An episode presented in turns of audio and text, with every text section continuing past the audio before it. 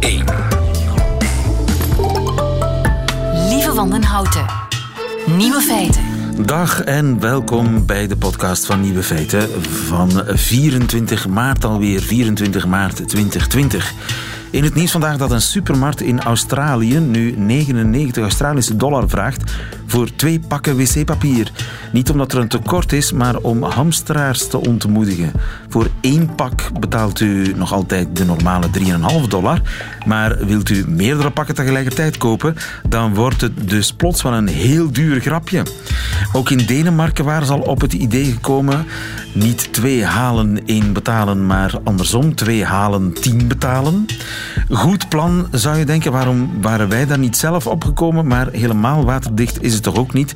Want de Australische politie is sinds zondag op zoek naar twee toiletpapierdieven. De mannen hebben zo'n 500 rollen gestolen. Die denken allicht dat zij er ook 100 dollar per stuk kunnen voorvangen. Helaas, helaas voor hen. Boris Johnson, de andere nieuwe feiten vandaag. Boris Johnson, de feel-good premier, die moet nu op zoek naar een nieuwe identiteit. Hij moet zijn innerlijke Churchill vinden. Toog-viroloog. Toog-viroloog, inderdaad. En skyperitieven. Heeft u hem? Aperitieven, skyperitieven. Het zijn maar een paar van de nieuwe woorden die bij de vleet ontstaan in deze coronacrisis. In China hebben wellicht 70.000 mensen hun leven te danken aan COVID-19. En bijzondere omstandigheden vragen om bijzondere maatregelen. Daarom nu eerst Casgoosens de comeback. De Casgoosens van het Leugenpaleis.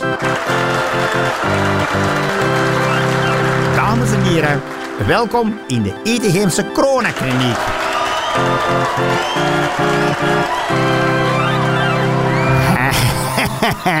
de Hugo's, hè? Dag meneer Goossens, hoe gaat het met u? Ja, Matthijs, dat is heel goed eigenlijk. Allee, pas op, in Etegem, ons Mia en ik willen blijven binnen, maar dat is alleen het, het, het ding, het, het solidariteit eigenlijk. ja, hè. ja, ja. Want dat is, hier, dat is hier niet nodig, dat is hier niet nodig. In heel Etegem is er geen sprake van het coronavirus. Ah, nee. niks. Nee, dat is wel sterk. Dat is speciaal, hè? Ja, ja. Die beestjes zijn hier, die, die beestjes zijn hier misschien wel gepasseerd, Matthijs, maar die zijn hier al lang met hun steek tussen hun benen vertrokken. Ah ja, en, en hoe komt dat? Matthijs, kende jij de Etegemse slok? Ken je? De Itegemse slok. Nee. Ja. Pas op. Maar in Etegem stroomt de Neet. De Neet is een heilige rivier. Dat water van de Neet dat is zo geneeskrachtig dat je het soms moet verdunnen. Ah ja? De Etegemse slok, dat is een limonaadglas. Ja. Half gevuld met water van de neet, half met Hasselse Grangenever. Ah. En je moet er 's morgens voor dat eerste chat koffie mee gorgelen. Ja. En dan dat in één teug, ik zal maar zeggen in één slok met tasses binnenkappen. Ja, oké. En die behandeling moeten om de twee uur herhalen en dan moeten twee maanden volhouden. Ja, en, en, en wat is dan het medische effect? Er is dat virus geen verhaal met tasses. Dat virus is geen verhaal. Ja, oké. Maar u, u houdt zich wel aan de maatregelen? Ja, ja, ja, ja. Dus naar de winkel en elke dag een nemer uit de neet scheppen. Water, Me- meer doen eigenlijk. Ja, maar voor oude mensen is dat wel een aanpassing, Hugo. Ik stond van de morgen met een bakker en er stond ook dinges. Lange Charles. Dat is een mens van diep in de 90, maar die is nog heel flink. Ja. En die wou mij, die wou mij een hand geven. Oei. Ik zei, oh Charles, zeg ik. Oh, wel, we moeten anderhalve meter afstand houden. En die Charles die zei, anderhalve meter, Kas. Ja? Dat is een fluitlengte. Lange Charles. Maar dat is, die heeft zijn naam niet gestolen. Hè. Die heeft zijn bijnaam, die heeft zijn bijnaam niet gestolen. Ja, ja, ik kan volgen. Het is, allee, het is allemaal niet zo gemakkelijk met die corona. Maar we, mogen ook al iets lachen. Hè. Al, is, al is met lange Charles. Ja, ja, maar vindt u het moeilijk eigenlijk om, zoals Magie de Blok ons voorhoudt, om in uw kot te blijven? Nee, nee, maar dat is, ik vind dat zalig. Ik zit nergens zo geren als in mijn kot. Dat is echt waar. En dat komt door iets dat ik als kind heb meegemaakt. Ah ja, ik ben benieuwd. Ja. Dus dingen. Wacht, ik kunt, kunt proberen te expliceren. Hè. Ja. Mhm. Dus mijn onkel Nest, die had een dierbare geit, genaamd Nicole. Dat was een heel gewoon beest even af.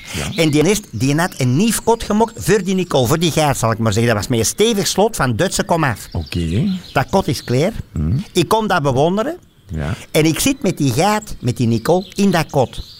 De kleine, die komt ook langs en die wou een moppeke. Een moppeke uithalen. En die draait dat slot dicht. Oei. En die smet die sleutel in de neet, Matthijsses. Ja, ik was opgesloten, ik zat opgesloten. Ah ja, en dan moesten we op zoek naar de reserve. Ja, Matthijsses, want dat was vlak na de oorlog. En de reservesleutel is pas in de jaren 60 uitgevonden. Dus die onkel Nest die moest naar Frankfurt voor een nieuwe sleutel in Matthijsses, versta je? Ja, ja. Met de velo. En toen dat hij daar aankwam met zijn velo, dan zei die Duitse... Ja, maar dat is een misverstand, heer Nest. Dat is hier Frankfurt de Main.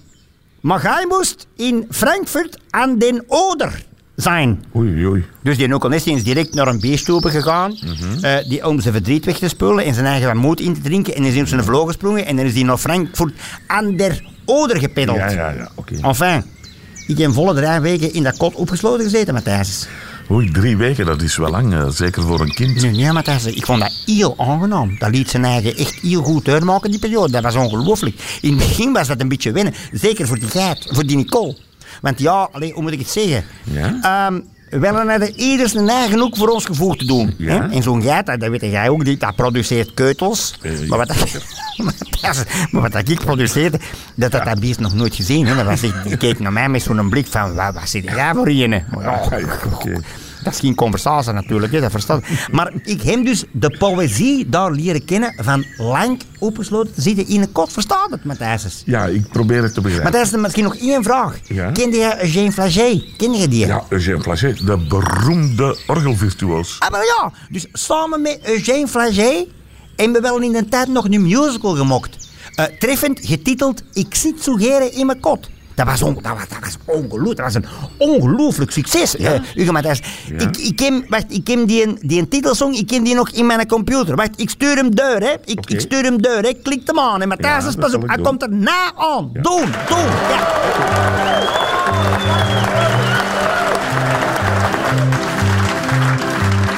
Mijn kot heeft prachtige muren. Niet één, geen twee, geen drie, maar wel vier. Daar kan ik urenlang naar zitten duren. Dat verschaft me eigen een eindeloos plezier. En als ik het leuk vind om de muur te observeren, dan leg ik mijn eigen op de grond. En dan sta ik om mijn eigen te amuseren. Een halve dag gezellig naar het plafond. Zit zo geren in mijn kot. Mijn eigen kot komt mij nooit uit de stroom. Ik voel mijn eigen als de jonge god. In mijn dierbeminde. Waar de waaf is voor de wavenzoon.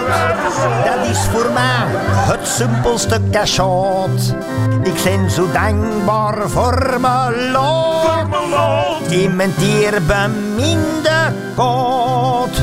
Ja, mijn kot, dat is een paradijs. Wie die geren in zijn kot zit, die mankeert een vast. Die mankeert een vast.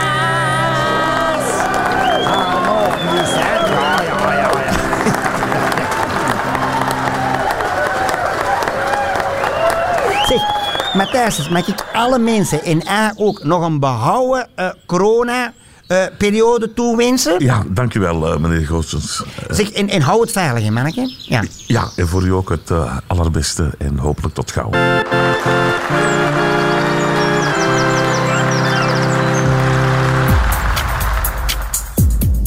Nieuwe feiten. Het is een beetje raar om te zeggen, maar corona zal levens redden in China op termijn. Tim Navrot, goedemiddag. Goedemiddag. Je bent eh, longtoxicoloog in Hasselt aan de universiteit. Hoe zit het? Het is een, een collega van u aan de Stanford University die een paar cijfers heeft eh, naast elkaar gezet en hele bizarre conclusies trekt. Ja, ik denk dat deze collega eerst en vooral niet de, de coronacrisis heeft eh, willen minimaliseren, maar ja, door de, van de gelegenheid gebruik heeft eh, gemaakt eh, om de in, een inschatting te maken wat betekent die verbeteringen luchtkwaliteit in, in China eh, naar gezondheidswinst. En ja, eh, je ziet dat er in, in verschillende Chinese steden, waaronder Wuhan, Shanghai, eh, de concentratie aan PM2,5 met 10 microgram is eh, gedaald. Dat is fijnstof, en hè? dat heeft hij, eh, fijnstof, ja. Uh, dus de, de, de, deeltjes, de, de allerkleinste, dus de, de PM2,5 zijn de deeltjes uh, kleiner dan 2,5 micrometer. Daar is een daling opgetekend van 10 microgram per kubieke meter lucht. En, en als je dat vertaalt, ja, dan kom je tot een cijfer dat ja, tussen de 50 en de 70.000 overlijdens um, vermeden zijn. Dat is wel gigantisch veel. Maar natuurlijk, zo'n daling van 10 microgram uh, is ook veel. Uh, men heeft dat uh, gezien, dat dat nu in China gedurende deze twee maanden, januari, februari, dat zich daar heeft voorgedaan. heeft zich ook enkel beperkt tot die periode. Dus het is eigenlijk een, een vrij voorzichtige inschatting die gemaakt is. Um, ik moet daar wel bij zeggen, uiteraard kunnen we hier nooit die 10 microgram daling optekenen. Want uh, als je kijkt, ja, de gemiddelde uh, fijnstofconcentratie uh, van die PM2,5 die bedraagt in steden als Shanghai um, ja, op, op jaarbasis 60 microgram per kubieke meter. Dus dat is veel dat meer dan, dat dan is hier. Veel meer. Ja. Wij, wij, zitten hier rond, rond de 15 microgram. Maar zou het kunnen dat bij ons een gelijkaardig effect, minder misschien, maar toch een beetje, een gelijkaardig effect dat door het feit dat alles stilvalt en de luchtkwaliteit veel beter is, dat er mensen niet zullen sterven? die anders misschien aan die luchtvervuiling waren gestorven. Kan dat? Ja, dat, dat, dat, zou inderdaad uh, kunnen, maar het is nog een beetje te vroeg. Eerst moeten we kijken van zien we inderdaad hier ook zo'n daling, kunnen we die uh, ja, waarnemen, want luchtverontreiniging varieert natuurlijk van dag tot dag ook door de weersinvloed. dus het is niet zo eenvoudig om nu te zeggen van ja, uh, we zien vandaag een betere luchtkwaliteit. In hoeverre is dat te wijten aan, aan, aan het minder verkeer ja. op dit moment in Ja, ik voel het in elk geval. Ik, ik kom met het fietsje van Brussel Centraal naar Schaarbeek geklommen. En als ik dan uh, boven kom, zo scherp en er is nogal een redelijk uh, steile helling uh, naar de Wetstraat, en dan ben je buiten adem, maar dan moet je de ring over en dan moet je een stukje door de Wetstraat. Ja, in, in normale omstandigheden is dat bijna niet te doen. Ja, om, ja. Van, de, van de uitlaatgassen, maar nu. Ja, absoluut. In invalswegen uh, waar, waar plaatselijk heel veel verkeer is, dan ga je dat uh, effect uh, zien. over heel het land is, de, is dat nog iets anders. maar het zou dus kunnen, maar ja, dat, dat zijn de, de, de cijfers in China. Wat er nu eigenlijk moet ge gebeuren, want ik zou ook een, een aantal kanttekeningen bij die cijfers willen plaatsen, is, ja, dit zijn schattingen. Uh, men zou nu achteraf uh, de echte oefening moeten maken met de echte gegevens, de echte sterftegegevens. Um, of dat die schatting uh, juist is, is de impact, de verbetering misschien nog meer uitgesproken. Het is nog maar een hypothese eigenlijk, dat van die Wel, het, is eigenlijk een inschatting van, van, we, van, van we weten wat het effect van luchtverontreiniging op de sterfte is van tal van studies. We zien nu die daling en daarvan is die berekening gemaakt op een aantal Chinese steden. Maar men gaat dat echt nog met met gegevens moeten verifiëren. En ik zou die, uh, daarnaast ook wel uh, het feit willen aanhalen, ja, het is natuurlijk niet uh, het nadeel dat nu het, economische leven in China zo is stilgevallen, um, ja, gaat ook een socio-economische impact hebben, wat natuurlijk ook gelinkt is met gezondheid. Hè. Um, dus het gaat hier om louter en alleen het, het, uh, uh, een inschatting te maken uh, van, van die luchtverontreiniging. Ja, en, maar en zijn ze daar in China ook niet heel erg van geschrokken, van die schattingen? Dat eigenlijk door het feit dat de economie is stilgevallen, er 77.000 mensenlevens zijn gered. Door Wel, de ik denk lucht. dat we allemaal eigenlijk, en ik denk dat dat ook door de bedoeling is van de collega, um, om die cijfers een keer in perspectief te plaatsen. Want uh, het is natuurlijk zo'n infectiecrisis, ja, daar moet een uh, urgentiegevoel heersen. Uh, je moet op tijd handelen om te zorgen dat ja, niet, niet, niet, niet verder uitmondt met, met nog een veel grotere impact. Maar eigenlijk dat gevoel van urgentie, dat missen we in heel wat andere problemen. Hè. Zo, Die bij de misschien nog dodelijker zijn dan corona. Wel, op, ter, op termijn wel, op lange termijn mogelijk wel.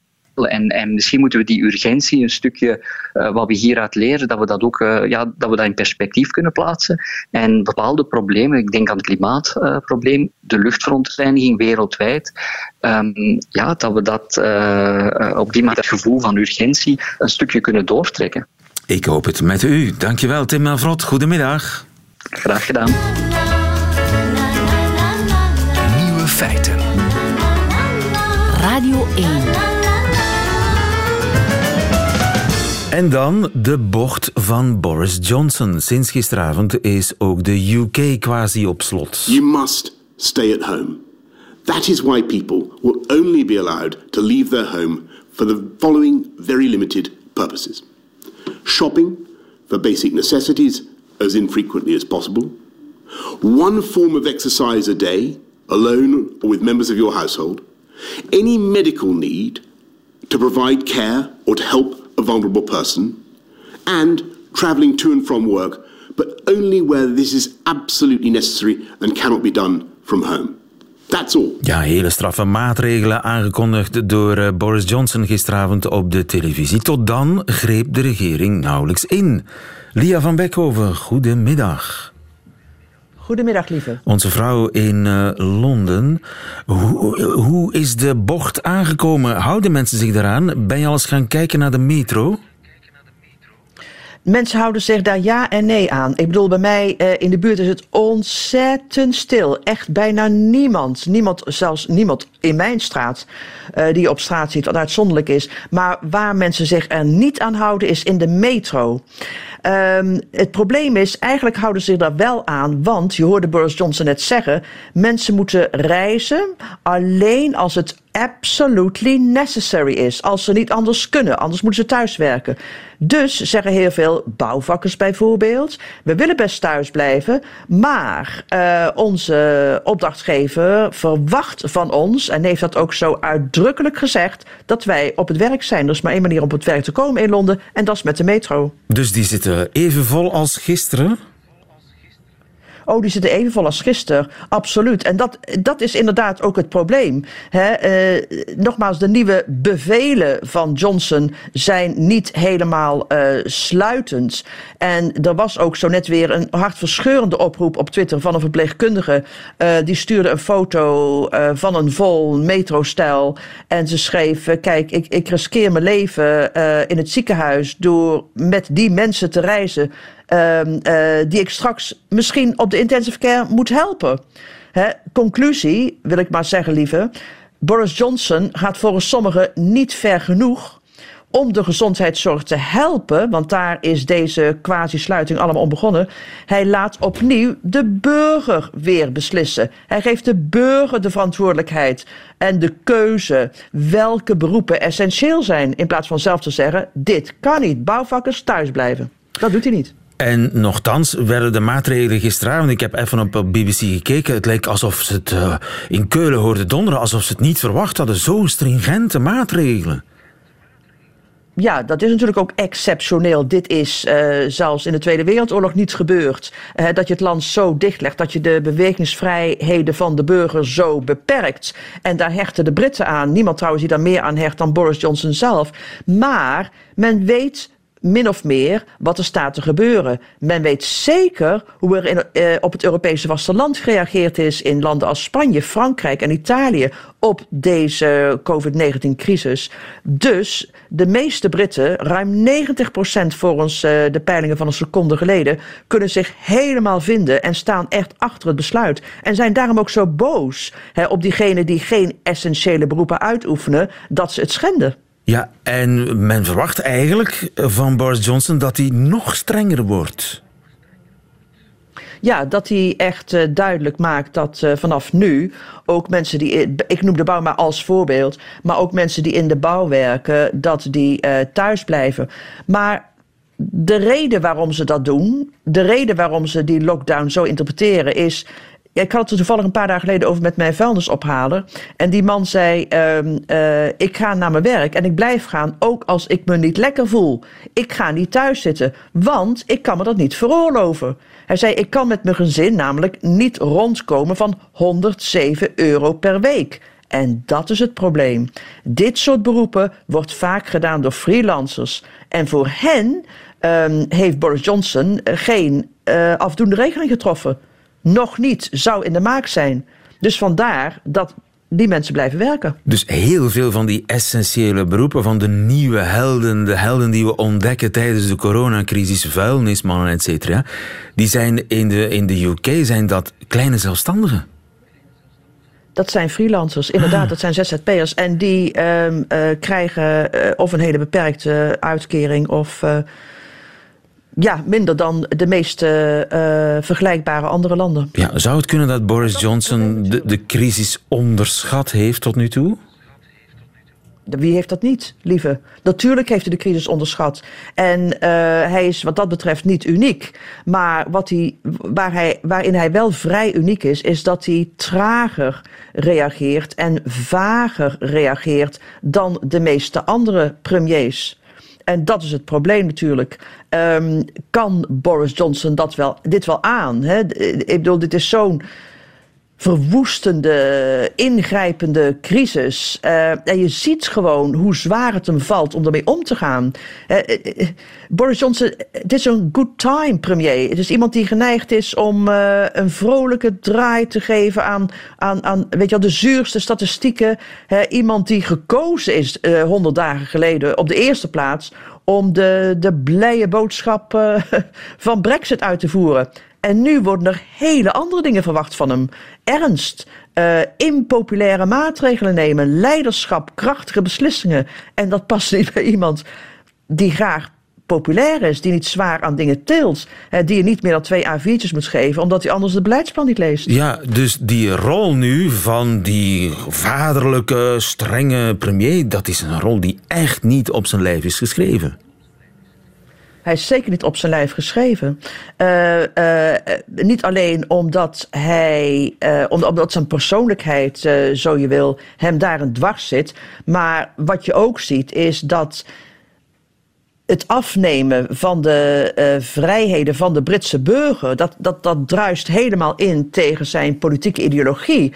hij is een laissez-faire um, uh, liberaal tot op zekere hoogte, maar zeker een libertijn. Hij wil de rol van de overheid zo klein mogelijk houden en de vrijheid van het individu zo groot mogelijk. He, dat, dat, dat, zag je ook bij iedere persconferentie de afgelopen dagen. Uh, uh, de kroegen sluiten, zoals hij zelf zei, een vrijgeboren Engelsman he, zijn aloude recht ontnemen naar de pub te gaan, dat, dat vindt hij heel moeilijk. Ja. Scholen dicht toen ieder. Daarom duurde het zo lang. De, de, de, de horeca zou vrijdag alleen gesloten zijn, omdat Frankrijk dreigde de grens te sluiten als uh, Johnson dat niet zou doen. Ja, dus dit kan hem nog heel zwaar worden aangerekend, vroeg of laat. Ja, ik denk het wel. Daar is het nu nog te vroeg voor natuurlijk. Uh, niemand kan nog zeggen hoe dit gaat aflopen. Ik bedoel, we staan pas uh, aan, aan, aan, aan het begin uh, van die grote berg um, waar uh, we overheen moeten. dus het tij kan nog keren. Ik denk, het, het, ja, het hangt er vanaf van wat voor keuze Boris Johnson uh, uh, gaat maken. Ja. Hij, hij, trekt zich graag op aan zijn grote held Winston Churchill, waar hij ook een heel uh, goed, mooi, leesbaar boek over geschreven heeft, een jaar of vier, vijf geleden. Ja, maar nu zal hij dan zijn eigen Winston Churchill wel moeten vinden. Dat zal hij inderdaad moeten doen, ja. Ehm, kijk, Churchill was trouwens ook niet iemand hoor die ehm, unaniem uh, bemind was voordat hij in de Tweede Wereldoorlog premier werd. Integendeel, het was een hele omstreden, excentrieke man ook. Maar het grote verschil, denk ik, of een van de grote verschillen met Johnson, is dat Churchill echt een serieus politicus was. Een, een intellectueel. Um, niet bang onaardig gevonden te worden. En bovendien, Winston Churchill was geen populist. En Johnson is dat wel.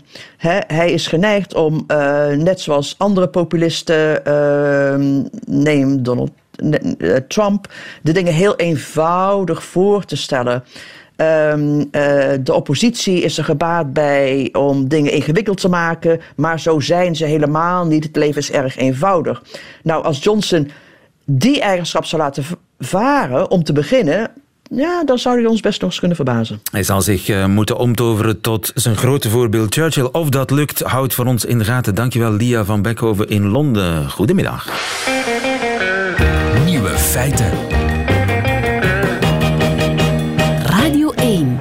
En de coronacrisis heeft uh, zeker al voor een creatieve opstoot gezorgd in de muziek. Dat hebben we al mogen merken. Maar kennelijk ook in de taal. Mark van Oostendorp, goedemiddag. Goedemiddag. Hoogleraar taalkunde aan de Radboud Universiteit in Nijmegen. Ik heb ja. al veel coronawoorden ontdekt, nieuwe woorden. Jij ook? Ja, de, ja dat is dus inderdaad. Dus zo'n crisis als dit, er is allerlei ellende en dat maakt ook altijd toch wel weer iets moois bij de mensen uh, los. Ja, ja er, er, zit, er zitten hele mooie woorden eh, bij, inderdaad. Ja, Eh, natuurlijk de, de normale woorden. Ja, COVID-positief. Iemand is ja, seropositief, kan wel, maar COVID-positief. Dat, dat Ja, is ja. een zeer functioneel woord. Maar wat is een covidioot? Ja, nou ja, de- inderdaad. Dus dat, dan, dat laat meteen zien dat mensen ermee, ermee eh, spelen. Ehm, ja, wat is een covidioot? Dat is iemand die eh, zich... eh, Nergens wat van aantrekt en naar een lockdownfeestje gaat. Dat is een Precies, covidioot. dus, dus iemand die zich, ja, die zich hier nergens iets van aantrekt. Ook dat is, ah, daar voel je nog een beetje de woede in. Kijk, mijn, mijn eigen voorkeur hebben toch eigenlijk dan ook wel weer de woorden die meteen of grappig zijn. Ik vind bijvoorbeeld het woord Wuhan shake vind ik heel Een eh, Wuhan grappig. shake. Wat is een Wuhan Een Wuhan shake? shake. Dus het is een combinatie van Wuhan natuurlijk, de, de provincie waar het allemaal begonnen is in China, en handshake.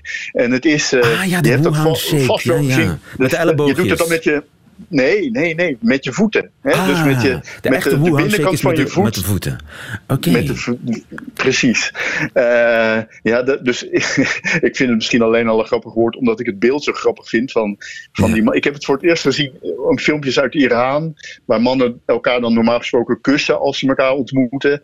Maar in dit geval eh, doen ze dat dan dus, deden ze dat dus met de voeten en dan die benen zo uitgestrekt. Eh, maar ik, misschien om meteen mijn, mijn favoriete woord eh, te noemen, dat is balkonzanger.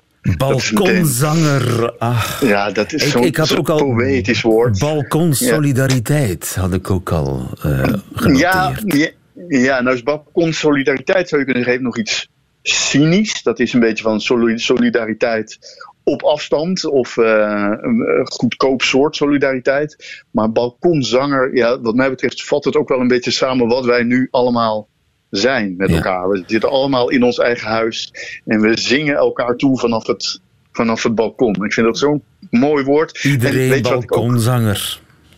ja, en het is ook zo'n woord waarvan je weet, drie als we dat drie weken geleden tegen elkaar hadden gezegd, dan had je, had je geen idee gehad wat dat betekende. Hè? Ja. Wat, wat, wat, wat is dat? Dus het is, en nu is het meteen duidelijk. Ook als je het woord nog nooit hebt gehoord, dan weet je meteen wat er bedoeld wordt. Ja, het is Engels, maar toch ook heel leuk, vind ik. Coronacation. Coronacation, coronacation, zoals een Cation. vacation, Ja, ja. coronacation. Ja, ja. Een soort corona, coronakantie, ja, ik zou het niet anders kunnen uitdrukken. Coronakantie. Ja. Cor- Coronantie. Coronantie. We moeten daar nog aan werken, aan dat woord. Eh, er is ook een toogviroloog natuurlijk, hè, die heb je overal. Dat zijn Dat van die mensen die, woord, die, die, die vroeger alles wisten van economie, daarna van het klimaat, en die hebben zich op één nacht omgeschoold tot viroloog. Die heb je. ja, die heb ja. je. En die weten daar dan nu aan de virtuele toog weliswaar, maar eh, alles over te, over te zeggen, ja. Quarantainecalorieën heb ik ook gehoord. Quarantainecalorieën, Ja, dat dat is, is, eh, want ja. dat, gaan we ook allemaal merken. Terwijl ik aan mijn Ja, love ik, eh, handles voel. Ik- Precies, ik begin dat ook al eh, uit. eh, wij proberen de problemen toch ook op te lossen door dan maar eh, twee keer per dag goed te eten, zal ik maar zeggen. En dat, ja, ja, hoe het allemaal goed moet gaan. Hoestschaamte? Hoestschaamte. Ja, er zijn verschillende van dat soort schaamtewoorden. Dat, schaamte was al heel erg in, in opkomst. Hè. Je had al vliegschaamte bijvoorbeeld. En eh, hoestschaamte is daar nu opeens bijgekomen. En ah ja, ook dat heeft wel, ook wel weer iets poëtisch. Want het is ook iets wat je wel herkent. Waarschijnlijk iedereen wel. Want af en toe begeven we ons natuurlijk nog wel in het openbaar. En dan ben je in de supermarkt. En dan voel je het opeens een Ja. beetje kriebelen in je keel. En, Niet hoesten, niet hoesten. Niet, ook Nee. al een- het simpelste kuchje kan een soort sociale zelfmoord betekenen. Ja, precies. Ja, ja. En dat, dus ook dat allemaal uitgedrukt in één zo'n zo'n mooi woord. Ik hoop dat er toch een paar blijven ertussen zitten die eh, ooit nog in het woordenboek terechtkomen. Dat zou kunnen. Eh, heb jij er nog? Ik heb er nog één. Ja, ik geef er nog één. Skyperitieven. Ah, Skyperitieven. Niet aperitieven, Ja, ja, maar ja. Skyperitieven. Skyperitieven. Ja, nou, dat, ik, heb, ik heb het nog niet gedaan, maar ehm, eh, ja, ik, we, we nemen er vanavond één met z'n allen op, eh, Op Skype. Ja. Skyperitieven. Als u nog eh, woorden weet, dan eh, zijn die natuurlijk altijd welkom via Nieuwe Feiten, via onze app. Jij blijft voor ons op Heel zoek. ga je ze ergens verzamelen? Komt er ergens een, een artikel? Eh, Nou, eh, e- eerlijk gezegd, ik hoef ze niet eens te verzamelen. Want Tom, Ze komen naar je Tom, toe. eh, To- Tom, Den, Tom Den Boon is de hoofdredacteur van Vandalen. En die heeft op zijn website taalbank.nl. Die doet daar zo goed werk met het maken van Aha. een woord. Ik denk dat bijna alle woorden die we nu hebben genoemd daar al op staan. En als ze er nog niet op staan, dan staan ze er morgen op. Dat weet ik zeker. Dan moeten we Tondenbomen ook eens eh, aan de Skype hebben, al dan niet met eh Skyperitief erbij. Dankjewel, Mark En van ja, en Oostendorp. wacht even, nee, mag, ja, mag- ja, mag ja, ik nog ja. één ding? Want nu, nu, nu ik dat zeg, dacht ik, ja, er, er stond daar toch ook nog één heel mooi woord op. En dat is anderhalve meter politie. Dat vind ik ook echt. Dat is nu echt Holland, hè? De anderhalve Ja. meter politie. ja, precies. Met bijhorend uniform. Ik zie het helemaal En voor me. zwaaiend vingertje. En ja, zwaaiend ja, vingertje. Dankjewel, Mark van Oostendorp in eh, Nijmegen Oké. voor ons. Goedemiddag. Radio 1. Altijd benieuwd. Ziezo, dat waren ze, de nieuwe feiten van vandaag. 24 maart 2020. U krijgt alleen nog die van Paul Hanen in zijn middagjournaal. Nieuwe feiten. Middagjournaal. Vandaag is het eh, heel mooi weer in Nederland en ook in België. En in Nederland eh, mogen we naar buiten, alleen als het echt nodig is, als het echt moet. En in België volgens mij hetzelfde, om boodschappen te doen of om naar het eh, werk te gaan. Gisteren sprak onze minister-president ons toe, Mark Rutte, en kondigde extra maatregelen aan. De nog net geen volledige lockdown zoals in België, maar wel steeds minder bewegingsvrijheid. En de theaters en de musea die blijven in elk geval ook tot 1 juni dicht. Er is veel kritiek geweest op de Nederlanders die het afgelopen weekend naar het strand gegaan zijn. Massaal, zoals gezegd werd, maar individueel, zoals het werkelijk was. Alleen, kijk, als heel veel oprechte individuen besluiten als individu om naar het strand te gaan, ja, dan ontstaat er een massa op het strand. Maar daar kan het individu zelf niets aan doen. Je kunt het vergelijken met de kijkfiles, zoals ze dat in Nederland noemen. Als aan de ene kant van de weg een ongeluk gebeurd is en een automobilist die, die remt af omdat hij dat wil zien of omdat hij, omdat hij bang is. En alle achterliggende auto's die kunnen dan niet harder rijden. En die worden dan op de radio eh, eh, uitgescholden voor, voor, voor mensen in een kijkfile. Alsof iedereen ervan zit te genieten. Terwijl je gewoon niet anders kan. Is volslagen onzin dus, die kijkfile. Je kunt niet harder rijden. Maar terug naar het strand. Het beste is om het strand eh, gewoon vanuit de overheid af te sluiten. Toch heb ik langzamerhand het idee dat we eh, wat licht gaan zien aan het einde van de tunnel. Vanuit China krijg je wat positieve berichten. En zelf als je de kranten leest, dan denk je ook van ja, er de, er vallen natuurlijk wel veel doden. Maar de meeste doden die dan aan coronavirus eh, overlijden, die waren al erg ziek en ook eh, heel oud. Nou, is dat op zich geen, eh, geen reden om iemand dood te laten gaan als hij oud is. Want sommige oude mensen die hebben nog meer plezier in het leven dan sommige jonge mensen. Maar goed, ik denk dat we, dat we over een paar weken misschien al wat opgelucht adem kunnen halen. Ik zou zeggen, eh, neem alles serieus, alle berichten. Maar laat ook op het juiste moment alles van je afglijden de komende dagen. Want angst, spanning en slecht slapen bevordert ook niet de gezondheid. Tot morgen.